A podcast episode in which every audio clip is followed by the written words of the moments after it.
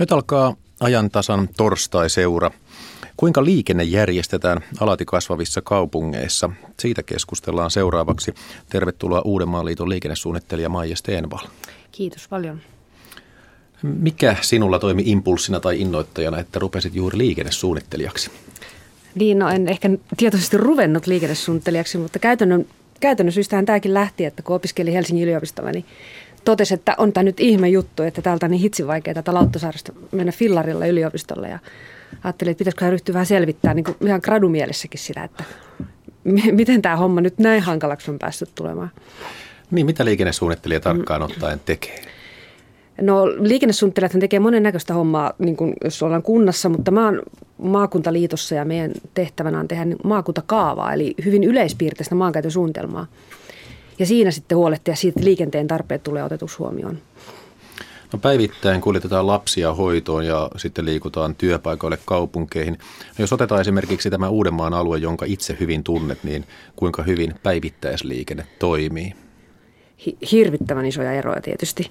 Eli jos meillä on 26 kuntaa tai Hangosta tuonne Loviisaan ja Helsingistä Hyvinkäälle, niin toki se pääkaupunkiseudulla toimii monipuolisesti. On, toki täällä on taas ruuhkia, mutta täällä on huomattavan laajat mahdollisuudet valita kulkumuotoja. Ja sitten on alueita, jossa ei ole ruuhkia, mutta ei siellä sitten paljon muuta olekaan kuin oma auto se vaihtoehto. Että se on niin kuin hyvin, että mitä hakee ja mitä haluaa, niin sillä lailla se voi nähdä, miten se toimii. Mutta kyllähän se nyt pääsääntöisesti niin kuin toimii hyvin verrattuna moneen muuhun Keski-Euroopan kaupunkiin, että ei meillä mitään isoja sellaisia ongelmia ole. Ovatko muuten liikenteelliset haasteet yksinomaan kaupunkialueiden ongelmia, ei maaseudun? No jos ajattelee ihmisen näkökulmasta, niin varmaan maaseudulla on ongelmana sitten taas niin kuin joku kunnossapitoja, että ei pääse, kun ei ole aurattu ja ei pääse, kun ei ole ruotovarjota korjattu, että siellä on niin kuin erilaiset ongelmat siinä arjessa. Että sitten täällä taas tietysti tällainen niin kuin ruuhkautuminen ja pysäköintipaikan etsiminen ja kun fillarilla ei pääse ja siis kaikenlaiset erilaiset ongelmat, niin se on ihan, se on erityyppistä se naputtamisen aihe. Liikennesuunnittelija Maija Stenvall, kerro vielä, miten itse liikennöit päivittäin? No mä oon aika lailla sellainen sekakäyttäjä, että riippuu vähän mihin on menossa, että menen sinne mikä nopein on ja fiksuimmalta tuntuu, että kyllä mä tietysti hyvin paljon pyöräilen, kun siitä saa semmoista monennäköistä terveyshyötyä, sattuu olemaan kaikkein nopeinkin vielä ja kuljen joukkoliikenteellä niin kuin arkimatkaa, mutta kyllä mä sitten jos mä menen rautakauppaan, niin kyllä mä otan auto. Torstaiseuran liikennekeskustelu jatkuu täällä Pasilassa liikennetutkija Maija Stenvallin kanssa 15 minuutin kuluttua, mutta annetaan puheenvuoro Hämeenlinnaan. Yle Häme jatkaa siellä aiheesta toimittaja Markku Karvosen johdolla. Ja me varmaan Hämeenlinnasta ihan ensimmäisenä voisimme esitellä ihmiset, joita olemme studioon tänne pyytäneet. Ensinnäkin meillä on Hämeenlinnan kaupungilta hyvin pitkään kaupunkikuvan kädenjälkeen piirtänyt tilajohtaja Päivi Saloranta, jonka vastuulla ovat yhdyskunta, ympäristö ja rakentamispalvelut. Hei. Hei vaan, kiitos. Ja sitten liikennesuunnittelija Minna Aakkula, joka näitä käytännön asioita miettii. Tervetuloa sinäkin. Kiitoksia. Ja sitten on Kiinteistöliiton paikallinen, eli kantahämäläinen toiminnanjohtaja Mikko Rousi, joka oikeastaan voisi istua kahdenlaisella jakkaralla, koska hän myöskin liikenneasioita miettii tuolla Hämeenlinnan kaupunkikeskustayhdistyksestä. Tervetuloa Mikko. Kiitos. Jos jollakin tavalla valaiseista keskusteluita Hämeenlinnassa käydään, niin sitä varmaan löytyy ihan tämmöisiä valtakunnallisia aiheita, mutta myöskin paikallisia aiheita. Hämeenlinna on yksi maakuntansa keskus. Se on kasvava keskuspaikka, joka tarkoittaa sitä, että tänne varmaan tulevaisuudessa omalta alueelta, omalta talousalueelta entistä enemmän suuntautuu liikennettä, näin myöskin pysäköintiä. Hämeenlinnan ydinkeskusta on muuttumassa. Tänne tulee uusi kauppakeskus rakenteella parasta aika Kolmostien päälle. Sen Kolmostien kulkijat tietävät, sitä toivotaan keskustan magneettia. Vanajaveden rannassa on keskustan ihan ykköspaikalla rakentamatonta maata. Sinne nousee uusi asuinalue, Engelinranta, ja kaupungista on kadonnut satoja parkkipaikkoja. Ja täällä on pitkään pompoteltu sitten sitä, että millä tavalla keskustan pysäköintiongelmia lähdetään ratkaisemaan. Torin alle rakennettava parkkihalli on ollut niin kuuma peruna täällä, että sen takia muun muassa sitten kaupungin liikennestrategia on lykätty eteenpäin ja vatkattu oikeastaan tuota parkkihallikysymystä vuosia. Kannattajat ja vastustajat käyvät niin kiivaana, että osa uhkaa, että he muuttavat kokonaan kunnasta pois, taikka eivät enää ikinä edes tule Hämeenlinnan keskustaan. Sitten tietenkin meillä on tyytymättömiä autoilijoita sen takia, että parkkipaikat vähenee, sen takia, että kun Hämeenlinnassa on pitkään totuttu siihen, että täällä on aina maksuttomia parkkipaikkoja. Nyt kun kaupunki on järjestelmällisesti lähtenyt muuttamaan suurempia pysäköintialueita maksulliseksi, lopettanut kadunvarsipysäköintiä ja muuttaa reuna-alueellakin aika rajoitetuksi näitä vanhoja vapaita parkkipaikkoja, niin autoilijat on tietenkin käärmeissään tärkeää hyvin kärjekästä keskustelua. Ja kun Hämeenlinnan keskusta on, jos tällä tavalla saan teidänkin puolesta pikkusen tulkita, niin vähän ongelmallinen. Kaupunkihan on 375 vuotta vanha kaupungin edustaja. Voi onnitella siitä, että kaupungin synttäripäivä on ihan kohta. Niin kaupunki ei tietenkään suunniteltu ollenkaan autoliikenteelle. Siihen aikaan, kun kaupunki on siirretty nykypaikalleen Kustaa kolmannen aikaan, niin silloin liikuttiin hevosella tai jollakin vetohärällä. Kaupunki haluaa siis keskustan katuvarsilta autot pois. Ja Mikko Rousi, tämä muun muassa kiinnostaa teitä sillä tavalla. Ihan juuri ennen lähetystä tuli Kiinteistöliiton paikallinen lehti, joka kertoo, että taloyhtiöiden velvoitepysäköintien kanssa ollaan nyt tulevaisuudessa entistä suoremmissa ongelmissa. Ja lehti sanoi, että tosiasia on se, että nykyisellä menolla pysäköintipaikat loppuu keskustasta ennen kuin kukaan ehtii tehdä asialle mitään. Näinkö näette Kiinteistöliitossa? Näin nähdään Kiinteistöliitossa kyllä, ja tämä on varmasti se, kaikki näkee sen faktan, että paikkoja, nykyisiä paikkoja poistuu ja uusia tarvitaan lisäksi, ja laskennallisesti meillä on kai noin 10 vuoden tähtäimellä noin 1000 autopaikan vaje. Tämä pysäköinti on melkoinen soppa sen takia, että siinä on mukana niin hirmuisesti erilaisia intressejä. Siinä on ensinnäkin keskustan asukkaat, jotka haluaa omalle autolleen paikka, mutta ei välttämättä halua muita. Siinä on ne, jotka tulee keskustaan asioimaan, siinä on ne, jotka tulee töihin, jotka tarvitsee erollisen parkkipaikan koko päiväksi autollensa. Siinä on hirveästi erilaisia ristiriitoja, intressiristiriitoja. Mitäkä sinä, Päivi Saloranta, näet, minkälaisia jännitteitä kaupunkisuunnittelijan kannalta on siinä, että yritetään näitä erilaisia tavoitteita sovittaa yhteen? No kyllä se on semmoinen perusongelma tässä jatkuvasti ollut, varsinkin tässä meidän ydinkeskustassa, että tämä kysymys nousee erilaisten hankkeiden tai kaava-asioiden yhteydessä aina esille uudelleen ja uudelleen. Ja sitähän ollaan yritetty ennakoida tekemällä näitä pysäköintistrategioita ja liikennesuunnitelmia keskustaan. Mä lisäisin vielä tuohon yhden ryhmän, jonka sä ehkä unohdit nyt, eli meillä on aika paljon tämmöisiä pendelöitsijöitä, jotka tulevat ja käyvät muualla töissä ja tulevat ja jättävät keskustaan autonsa. Joiden täytyy päästä junalle ja linja-autolle, koska tältäkin seudulta käydään Helsinkiin niin hirmuisesti töissä. Se tiedetään, että Hämeenlinnasta puuttuu pysäköintipaikkoja. Hämeenlinnan haaste on se, että tänne tarvitaan pysäköintipaikkoja. Oliko se niin, että noin 15 vuoden ennuste on se, että 500 parkkipaikkaa tarvitaan jo sinä aikana? No vähintäänkin sen verran, kyllä näin on. Ja nyt on aika... Oikeastaan meidän iloksi me ollaan huomattu, että tämä keskusta on elävöitymässä monellakin tavalla, eli täällä on rakentamista tapahtumassa, nousemassa uusia hankkeita, ja se on sinänsä hyvä asia, koska keskusta elävöityy, mutta se toisaalta aiheuttaa sen, että taas ollaan tämän pysäköintikysymyksen äärellä. No Mikko Rousi, käytä sinä pikkusen nuo asukkaiden ääntä ja myöskin pikkusen esimerkiksi niiden kauppiaiden ääntä, jotka toimii näissä keskustan kiinteistöissä. Minkälaisia toiveita, minkälaisia odotuksia sieltä on kaupungille? Niin, jos me ajatellaan tätä pysäköintiä, niin meidän täytyisi nähdä se iso kuva, se kokonaisuus, johon Päivikin viittasi, että meillä on asiakaspysäköinti, ja tämähän on sitten keskustan yrittäjien kannalta aika oleellista, että löytyykö lyhytaikainen paikka läheltä helposti. Saattaa olla jopa niitä, jotka tykkää shoppailla pidempään, niin niillä pitäisi olla pidempiaikainen paikka, mutta siitä mä en henkilökohtaisesti ymmärrä mitään. Mutta esimerkiksi optikot sanoo, että kun on lääkärin tai silmälääkärin tarkastus, niin ei... Asiakkaat joutuu kesken menemään, laittamaan rahaa mittariin, että tämä asia pitäisi ratkaista. Ja tämä nyt ei varmaan ole kauhean vaikea asia, vinoparkkeja voidaan laittaa lyhytaikaiseen pysäköintiin asiakkaille. No sitten työpaikkapysäköinti on ihan oma lukunsa. No työpaikkapysäköintiinhän nyt syntyy väliaikaisia maksullisia ratkaisuja Hämeen saareen esimerkiksi.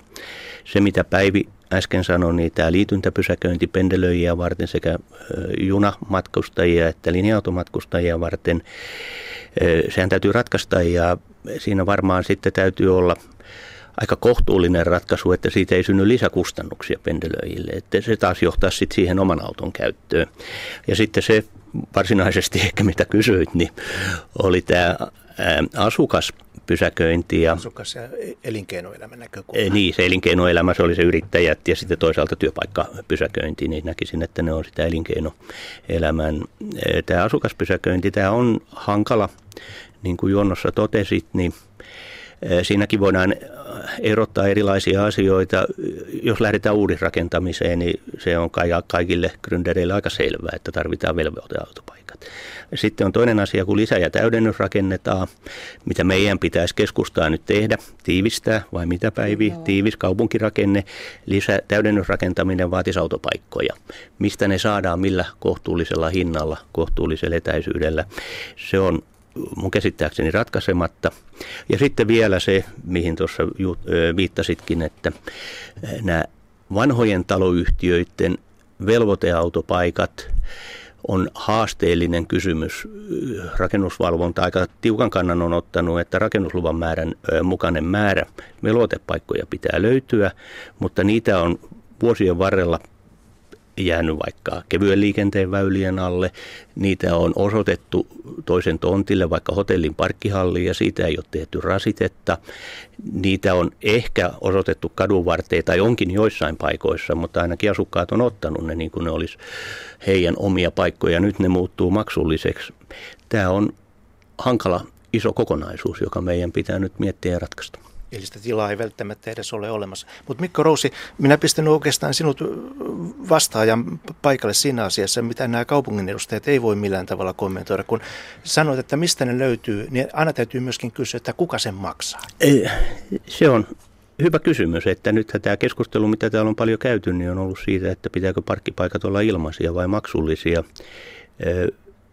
Oikeastaan aika vaikea olisi kuvitella sitä, että parkkipaikkoja ylläpidettäisiin verorahoilla. Hämeenlinnan kaupungin nettotuotto kai pysäköintilaitoksista on 800 000 euroa vuodessa, joka nyt lisääntyy, kun nämä maksulliset paikat lisääntyy ja sitä käytetään, sillä osittain rakennetaan infraa ja näitä. Eli kyllä kai se niin kuin aika oikeudenmukainen on se, että käyttäjät maksaa. Mutta sitten kun me mennään sinne taloyhtiön velvoitepaikkoihin, että jos lähdetään tiukasta tulkinnasta, esimerkiksi niin, että se on otettava 300 metrin etäisyydellä, puuttuvat velvoitepaikat, jos ei ole mitään muuta kuin kaupungin pysäköintilaitos, josta velvoitepaikan voi lunastaa 20 000 tai 35 000 eurolla, sillä ainoastaan lunastetaan se velvoitepaikka, ei sillä saada mitään, mitä voitaisiin jälkeenpäin myydä tai vuokrata. Niin tämmöiset suunnitelmat on täysin kohtuuttomia, että niihin täytyy löytyä kohtuullisuus. Ei tietenkään niin voida ajatella, että joku rakentaa toiselle ilmaisia autopaikkoja, mutta se täytyy olla kohtuullista, että taloyhtiöt pystyy kehittymään ja pystyy hoitamaan myöskin omaa korjausvelkaansa. No sitten tästä raasta raadollisuudesta me voisimme mennä pikkusen idealismiin ja pikkusen ajatusten tasolle ja mennään vaikka niihin visioihin, mitä Hämeenlinnassa on. Kun lukee vaikka Hämeenlinnan visioita, niin jollakin tavalla tuntuu, että ne on kauhean hankala sovittaa yhteen tai tuntuu suorastaan yhteismitattomilta. Siellä on muun muassa se, että kaupungin täytyy olla tämmöinen arkkitehtonisesti hieno, sen täytyy olla viihtyisä, sitten sen täytyy olla kaikilla kulkutavuilla helposti saavutettavissa, eli sinne pitää tulla julkisilla, sinne täytyy tulla yksityisautolla, sinne täytyy tulla jalan, sillä täytyy liikkua polkupyörällä kaikilla mahdollisilla tavoilla. Päivi Saloranta ja Minna Aakkula, minkälainen haaste? Se on hieno haaste ja vaikea haaste ja kyllä me siihen vastataan, mutta minusta ainoa ratkaisu siinä on, että jos me halutaan elävää keskustaa ja halutaan tänne toimintaan, niin kyllä se ainoa ratkaisu on silloin se, että me haetaan uusia ratkaisuja tähän pysäköinnin järjestämiseen, päällekkäispysäköintiä, niin sellaisia vaihtoehtoja tai sitten ihan pysäköintilaitoksia.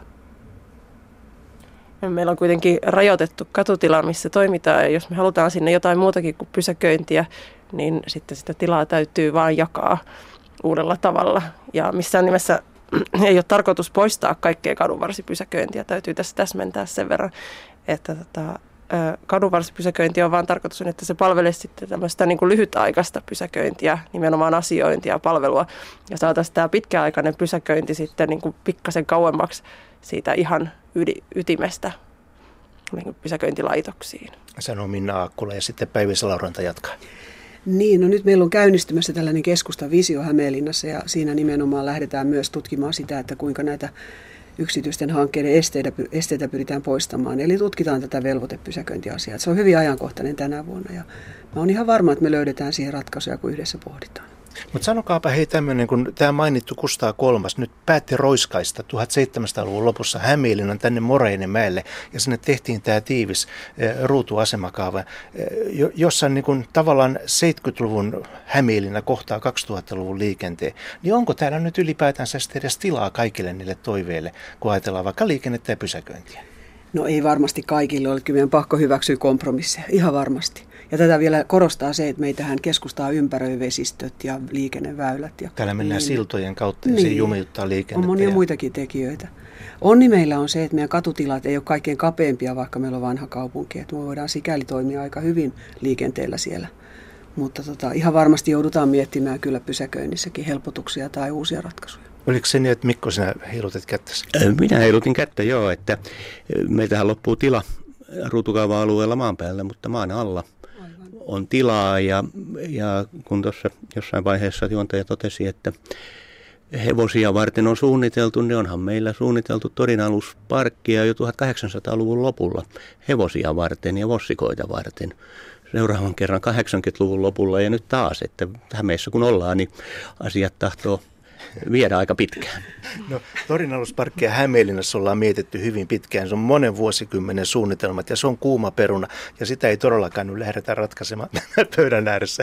Kenelläkään ei ole siihen oikein mahdollisuuksia. Mutta Päivi Saloranta, sinä kun olet arkkitehtitaustaisena niin pitkään ollut mukana, niin yksi semmoinen ikään kuin perimmäinen kysymys, vähän yleisempi koko Suomea koskeva kysymys, mitä lähdimme tässä myöskin hakemaan, on se, että millä tavalla sitten kaupunkisuunnittelijalla ylipäätänsä on kädet sidottuna tiukasti selän taakse näiden liikenteen vaatimusten ja yksityisautoilun vaatimusten ja parkkitila ja kaiken tämän vaatimusten kanssa? No kyllä täytyy myöntää, että kyllä se on aina sellainen iso asia, kun lähdetään uutta suunnittelemaan tai vanhaa muuttamaan. Se on helposti sellainen asia, joka sysätään sivuun, ellei suunnittelija tuo sitä jatkuvasti esille. Sen takia voin sanoa, että jopa monet hankkeet saattaa viivästyä tai estyä, että me ei pystytä ratkaisemaan näitä pysäköintikysymyksiä. Ja tämän vuoksi just on tärkeää, että me löydetään näitä uusia pysäköintiratkaisuja, uusia laitoksia. Ehkä maan alle mennään. Aina palataan tähän maanalaspysäköintiin Hämeenlinnassa ja siitä ei näköjään päästä mihinkään. Mikko Rousi. Joo, siis meillähän nyt on pysäköintisuunnitelman näiden konsulttitöiden perusteella niin kaksi vaihtoehtoa, joko se on torilla tai linja-autoasemalla. Nyt kun linja-autoasema, tämä vanha rakennus ei saanut purkulupaa, niin se vähän vaikeuttaa sitä suunnittelua. Mutta ei meillä paljon liene vaihtoehtoja. Meillä on vähän semmoinen tilanne, että jos mä ajattelen kiinteistöjen kehittämisen kannalta, että korjaa Päivi, jos mä olen väärässä, että kaupunki odottaa, että kiinteistönomistajat tekisi jotain aloitteita, kiinteistönomistajat odottaa, että kaupunki tekee aloitteita, poliitikot jopa sanoo, että yrittäjien pitäisi lähteä tekemään aloitteita ja maksaa pysäköintilaitosta. En tiedä, mikä se semmoinen yrittäjä voisi olla, joka sitä lähtisi ratkaisemaan. Kyllä kai se pitäisi mennä niin, että kaupunki rakentaa infran. Sitten kun tavarat ja ihmiset kulkee, niin sitten nämä institutionaaliset sijoittajat kiinnostuu paikasta. Ne rakentaa tiloja. Sitten tulee yrittäjät vuokralle. Ne vuokraa niitä tiloja. Että kun puhutaan keskustan yrittäjistä, voisiko joku parturi tai kebab-yrittäjä tai asianajaja lähteä rahoittamaan torinalusparkkia, niin musta siinä on semmoinen harha. Ehkä siinä sitten ajatellaan nimenomaan näitä kiinteistösijoittajia, kun puhutaan yrittäjistä, mutta se on pikkasen eri asia, koska ne on yleensä monikansallisia ja spondaa veritasta tämän tyyppistä pankkeja ja vakuutusyhtiöitä, että mä en niin pitäisi niitä yrittäjinä, mutta onko Päivi, olenko ihan väärillä jäljillä? Ihan lyhyt kommentti. Ihan hyvin samalla jäljillä ollaan tässä ja aika seisovassa tilanteessa ollaan, mutta kyllä mä uskon, että nyt tämä keskustan visio on se foorumi, missä me aletaan keskustella ja saadaan ratkaisuja aikaan. No, siinä on pieni esimerkki siitä, minkälainen soppa täällä kaupungissa pyörii, mutta Jakke Holvas, minkälaisia ajatuksia tuli siellä Helsingin päässä? Kiitos Karvosen Markku. Jatketaan tosiaan Pasilasta täällä Uudenmaan liiton liikennesuunnittelija Maija Stenvallen kanssa. Tuossa Mikko Rousi sanoi, että aloitteiden tekijöitä on useita ja sitten liikennekeskustelussa usein lähdetään liikkeelle, että mistä parkkipaikat autoille, pysäköintilaitoksia, torinalusparkkeja, ilmaisia vai maksullisia, mutta sinulla taitaa olla perustavanlaatuisempi lähtökohta. Millainen? No siis tulee vaan ylipäätään mieleen tästäkin keskustelusta, että se mitä tässä oikeasti ollaan, mitä tarvetta ollaan täyttämässä, niin se on se, että ihmisillä on joku tarve tai halu liikkua paikasta toiseen, että aika usein keskustelu menee just siihen kulkumuotokohtaiseen pohdintaan, että autoilijoille sitä ja sitten joukkoliikenteen käyttäjille tätä, että se kuitenkin se yhdyskuntasuunnittelijan ja liikennesuunnittelijan velvoite on miettiä, että minkälaisilla alueilla on minkäkinlainen niin kuin liikennejärjestelmä niin kuin tehokkainta järjestää, että se tarve liikkua, mikä on perustuslaissakin, että on liikkumisen vapaus, ei siellä alueella, että on liikkumisen vapaus autolla joka paikkaan, niin sitä pitäisi ehkä miettiä vähän niin kuin hienosyisemmin. Jos lähdettäisiin ihan tarpeista, tehtäisiin joku tällainen väestötilastollinen selvitys, että millaisia ihmisryhmiä kaupunkialueella liikkuu, niin mikä olisi luonnollinen marssijärjestys esimerkiksi Uudenmaan alueella? No toi Uudenmaan alueella on otetaan täsmällisempi, joku täsmäalue. Joo, no, mutta siis todellakin täsmäalueet, että kaupunkikeskustoissa on aivan erilaiset edellytykset moniin juttuihin kuin taas haja-asutusalueella tai vähän välimmin rakennetulla alueella. Mutta ylipäätään marssijärjestyshän on sen kaltainen, mitä monessa kunnassa on ihan vakavissaankin on strategioissa jo päätetty, että menee, että on pyöräily ja kävely on kuningas ja sen jälkeen tulee joukkoliikenne ja sitten siellä loput liikennetarpeet tulee tietysti henkilöautolla ja tällaisella muulla yksilöllisemmällä, että kyllä se, että kun tässä puhuttiin Hämeenlinnan keisissä aika paljon lähti ajatus siitä tilan tarpeesta. Ja se on tietysti kaupungeissa hirveän tärkeä, koska se on siellä niukka resurssi ja maan arvot on korkeita, mutta kyllä on muitakin liikenteellä, on muitakin sellaisia asioita, jotka pitää ratkoa. On ilmanlaatu ja on turvallisuus ja kaupungeissa kyllä tämä melu on iso terveysriski. Et siinä on niin kuin monia aspekteja, jotka pitää ratkoa samaan aikaan. No tuolla Hämeenlinnassa toimittaja Markku Karvonen nosti esiin tämän Hämeenlinnan vanhaan suunnittelun. Se on yksi asia, mikä sitten hidastaa siellä nykyasioiden järjestelyä. Mutta mitkä nykytilanteessa ovat suurimmat vääristymät, jotka estävät mahdollisimman jouhevaa ihmisten siirtymistä paikasta toiseen? No, mitkä ovat niitä esteitä, jotka ovat syntyneet aikojen saatossa? Syntynyt on aikojen saatossa se kaupunkirakenne on ja sitten kun tulee lisää ihmisiä ja on vapaa-ajan liikkuminen on kasvanut valtavasti, yli puolet matkustaa nyt vapaa-ajan liikkumista, niin ylipäätään liikutaan paljon enemmän ja halutaan liikkua omalla autolla, kun on mahdollisuus omistaa omaa autoa. Ja kyllähän se tilan tarve jossain vaiheessa, sitten ollaan tulpassa, että ei niin kuin nykysysteemillä pärjätä, että vaikka kaupunki on rakennettu tavallaan sellaiseksi, että se on niin kuin autolla saavutettavissa, niin jossain vaiheessa tulee rajat vastaan joillain alueilla. Liikennesuunnittelija Maija Stenvall, voitko kertoa jonkun esimerkin paikasta, jossa liikennöinti on mielestäsi järjestetty oivallisella tavalla? Onko sellaisia? No on. Pitääkö löytyä Suomesta tai Uudeltamaalta? Mistä vain, mutta sellainen esimerkki, joka toimii. No siis, ajattelen jotain Kööpenhaminan keskustaa, että siellähän on kuitenkin selkeästi se jalankulkija on se kuningas ja pyöräilijä on se kuningas. Että siellä se toimii. Että mä en tiedä suoraan, että miten isoja investointeja toriparkkeihin siellä on tehty, että se on saatu toimimaan. Mutta kyllä siellä niin kuin esimerkiksi kulkeessa tuntuu siltä, että mä oon tänne tervetullut myös ilman autoa ja uskaltaa liikkua eikä tarvitse koko ajan katsoa selän yli, että onko jäämässä jonkun härvelin alle. Että sellaisissa paikoissa, jossa sä voit kulkea ajattelematta koko aikaa, että oot sä jonkun tiellä tai onko joku tulos sun päälle, niin semmoisessa on niin kuin kiva kulkea ja olla. No kun mainitsit tuon, että lähtökohtaisesti kyse on siitä, että ihmisten pitää päästä siirtymään paikasta A paikkaan B ja sitten katsotaan kuinka se järjestetään, niin otetaan nyt sitten auto, tällainen itsenäisyyden symboli. Kuljettaja voi itse valita liikkumisen ajankohdan ja reitin.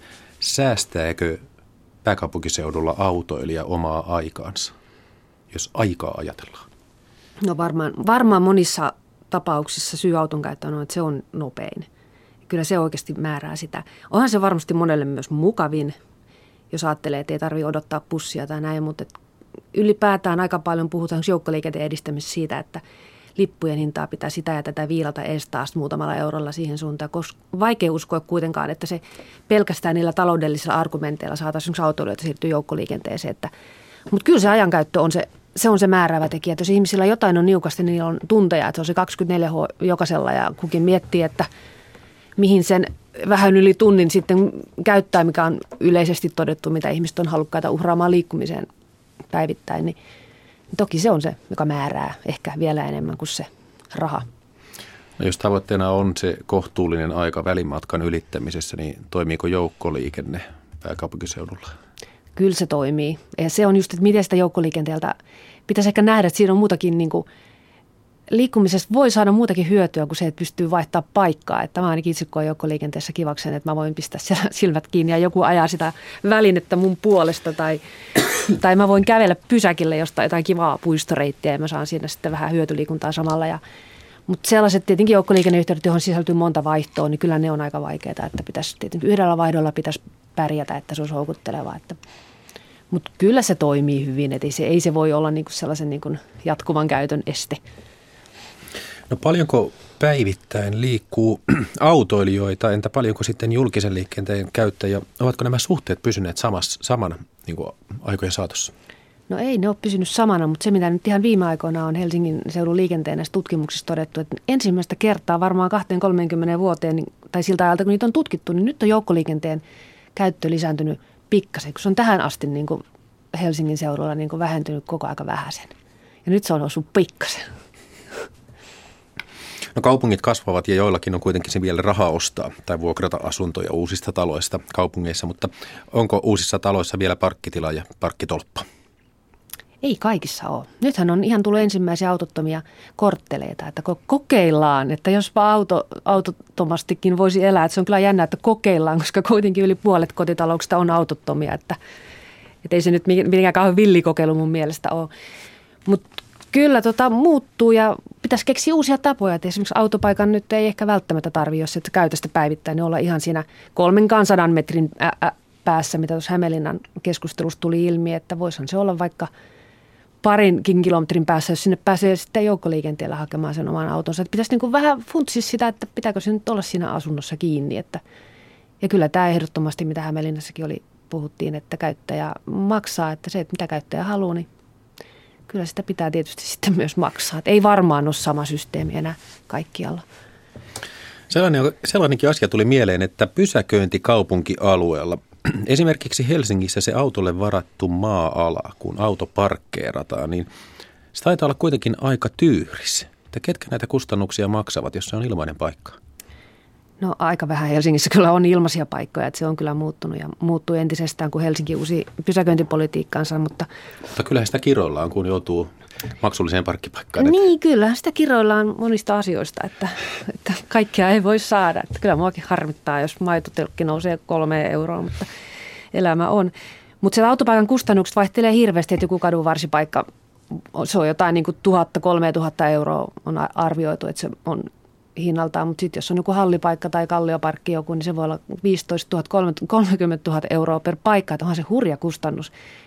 Ja sitten kun kuitenkin oikeasti auto tarvii pysäköintipaikan kotona, se tarvii työpaikalla, se tarvii kaupan edessä, se tarvii ehkä liityntäpysäköintipaikalla, että kyllähän sitä aika paljon sitä tilaa on sellaista, joka on vajakäytössä sit suurimman osan aikaa, Mutta kyllähän autoilun varaan on yhdyskunta aika paljon rakennettu, ei sitä nopeasti tällaisia systeemeitä muuteta, mutta olisi musta kivaa, että sille osalle ihmisiä, jotka ei autoa käytä, niin ei tarvitsisi niin kuin sitä ainakaan kustannuksia säilyttää.